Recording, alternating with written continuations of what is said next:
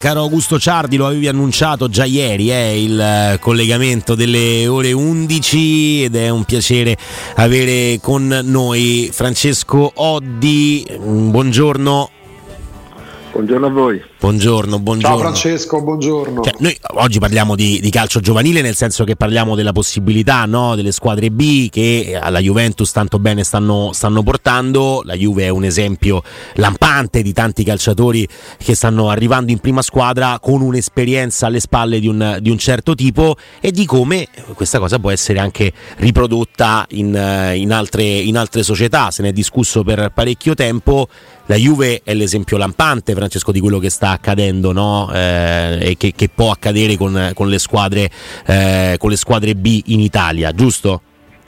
La Juve è l'esempio lampante perché la prima squadra che l'ha fatta la squadra B. Per anni è stata l'unica, dall'estate scorsa ha cominciato anche l'Atalanta e anche l'Atalanta sta ottenendo buoni risultati, però è chiaro che con la Juve si può già tracciare un, un primo bilancio che è un bilancio assolutamente positivo e basta guardare l'organico della Juventus di quest'anno e dell'anno scorso, le presenze che stanno avendo gente come Miretti, come Illing Junior e per, e per ultimo Ildiz per capire quanto sta portando alla Juventus.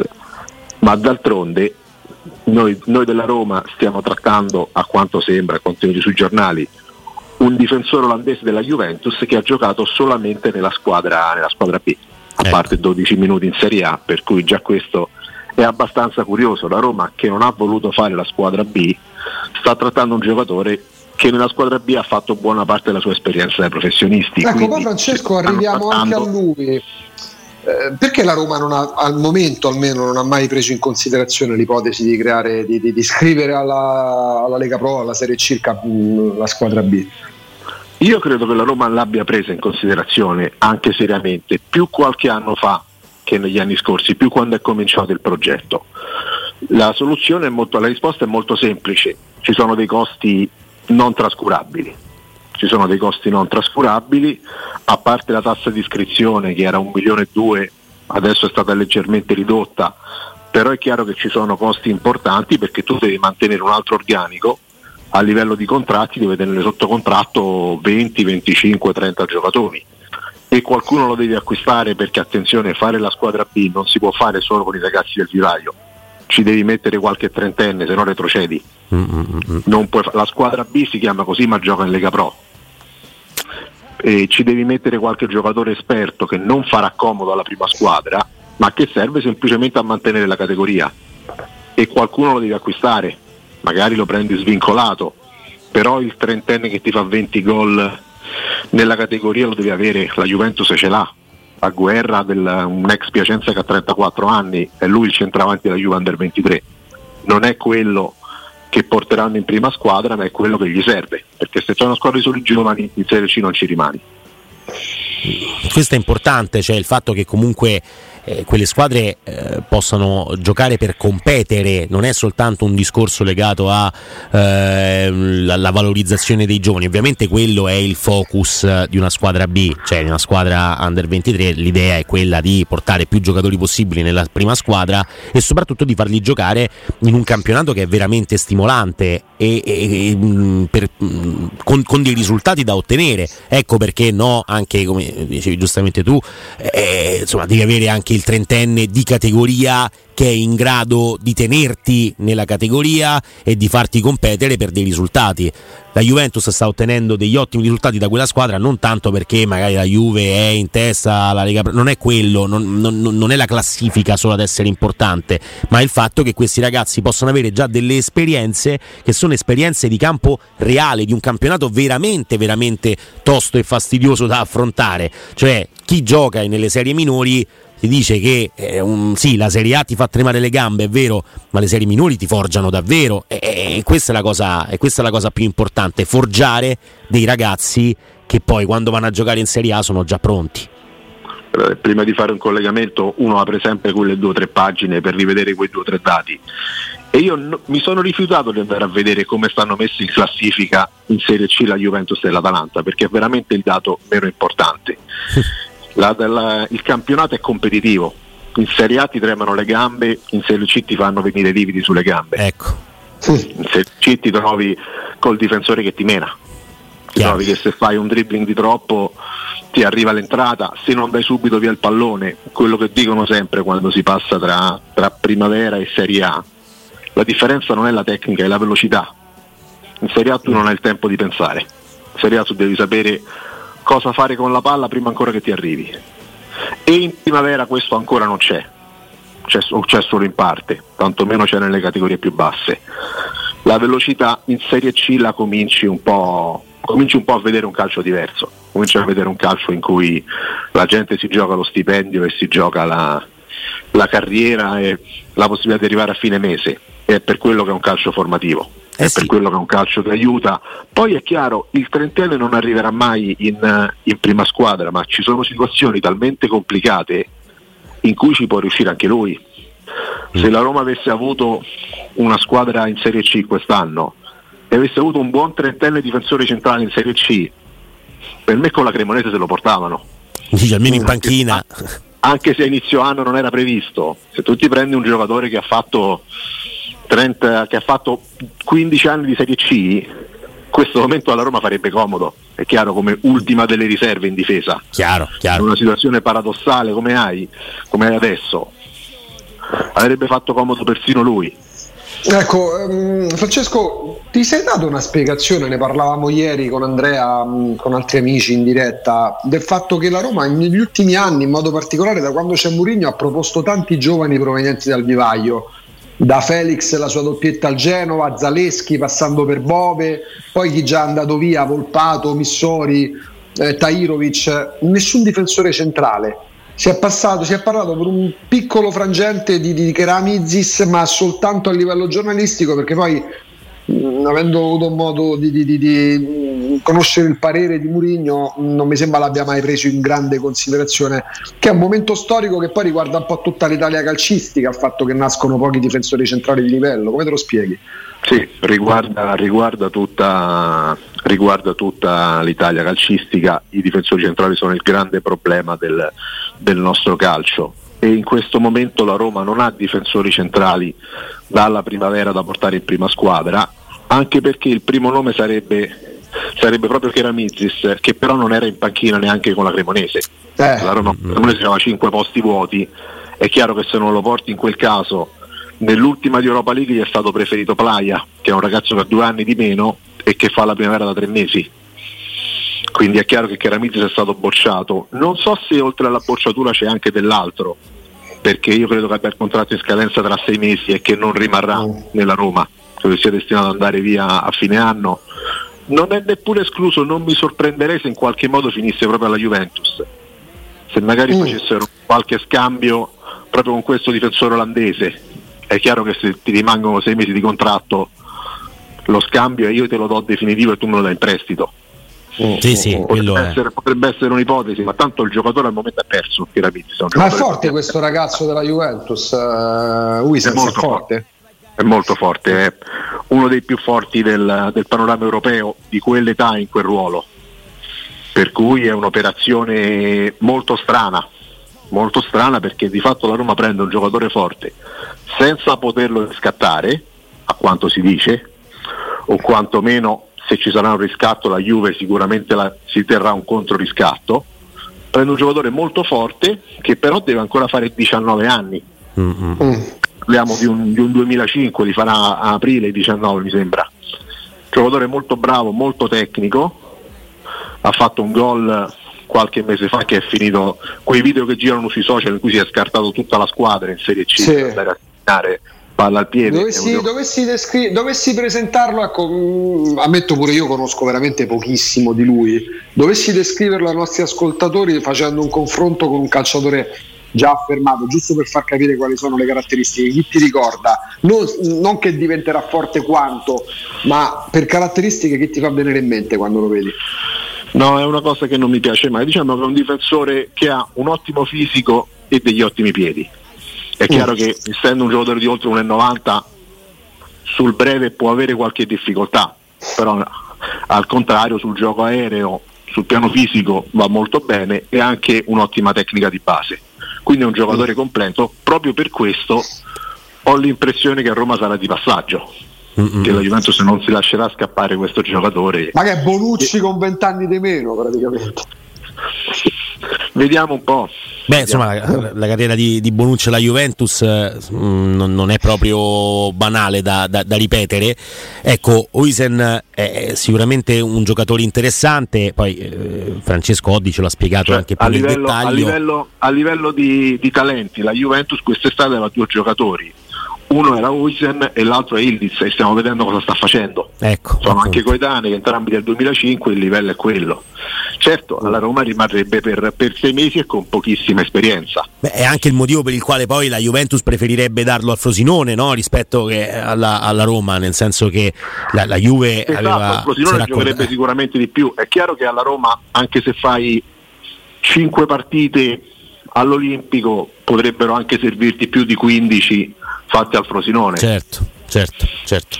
No, no, quindi anche questo, poi tra l'altro la, la situazione attuale della Roma porta Oisen, non dico essere titolare da subito, ma, ma poco ci manca perché eh, la, la, conosciamo tutti, la situazione dei difensori della Roma. Eh, la domanda che ti volevo fare, eh, Francesco, proprio sui difensori di Murigno e abbiamo visto un, un, giocatore come Indica, un giocatore esperto comunque per quanto giovane, entrare nelle rotazioni quasi più per esigenza no? che non per vera scelta eh, dell'allenatore. Eh, spesso Mourinho è il primo a dire no, i difensori devono imparare a giocare con noi, sono quelli che entrano nelle rotazioni più tardi eh, degli altri, una, per un attaccante è più semplice, per un centrocampista anche sui difensori Mourinho punta tanto, lo vediamo anche nel gioco che applica Uisen è uno di quelli che invece pronti via potrebbe non aver bisogno di quel periodo di, eh, di, di, di indottrinamento diciamo, di, di José Mourinho?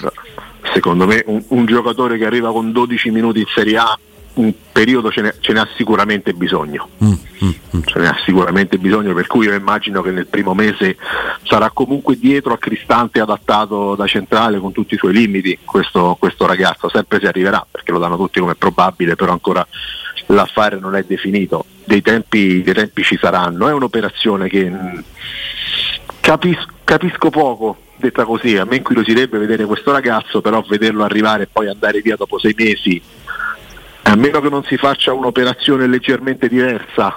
Eh, un anno caso. e mezzo forse esatto, Francesco, eh, magari a, quel, a, quello sei arrivato. Con l'anno e mezzo, primi sei mesi di, di apprendistato, l'anno prossimo è un, un giocatore importante e poi, e poi, te lo riprendi, se proprio dobbiamo fare così. Lui dei tre dietro fa il centrale? ha fatto sia il centrale che il, che il braccetto, mi sembra.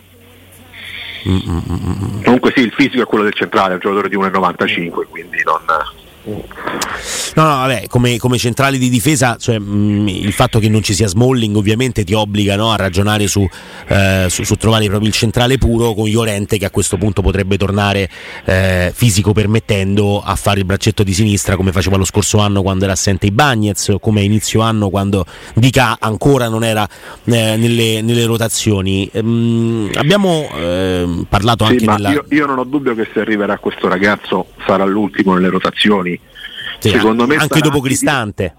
No, anche, anche, dopo Christensen centrale, come abbiamo visto la Cremonese, o dopo Celic ah. adattato. Mm, mm, mm. Quindi allora Celic, Celic adattato. E allora, e allora, deve essere per forza di un anno e mezzo, dai. Eventualmente la Roma chiudesse, penso si possa ragionare sui 18 mesi. Augusto, tu che hai un po' la verrebbe qua ad allenarsi.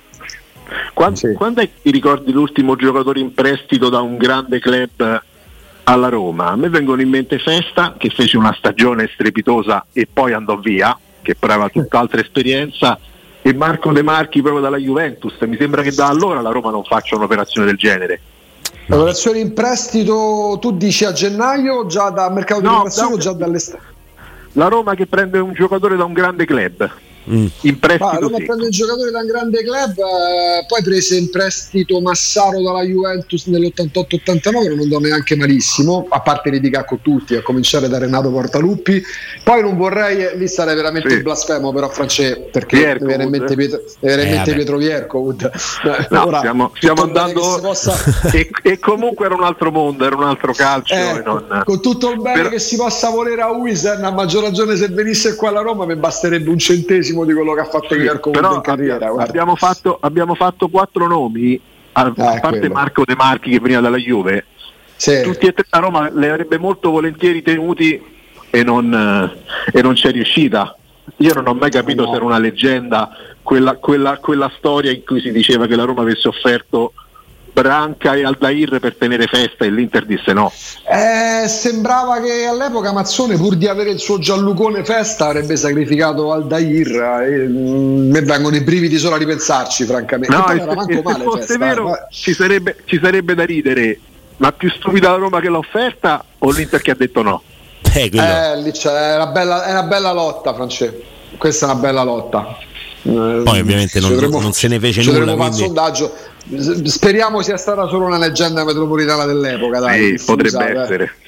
Eh, Oddio. Eh, vabbè, tanto leggenda metropolitana, eh, appunto.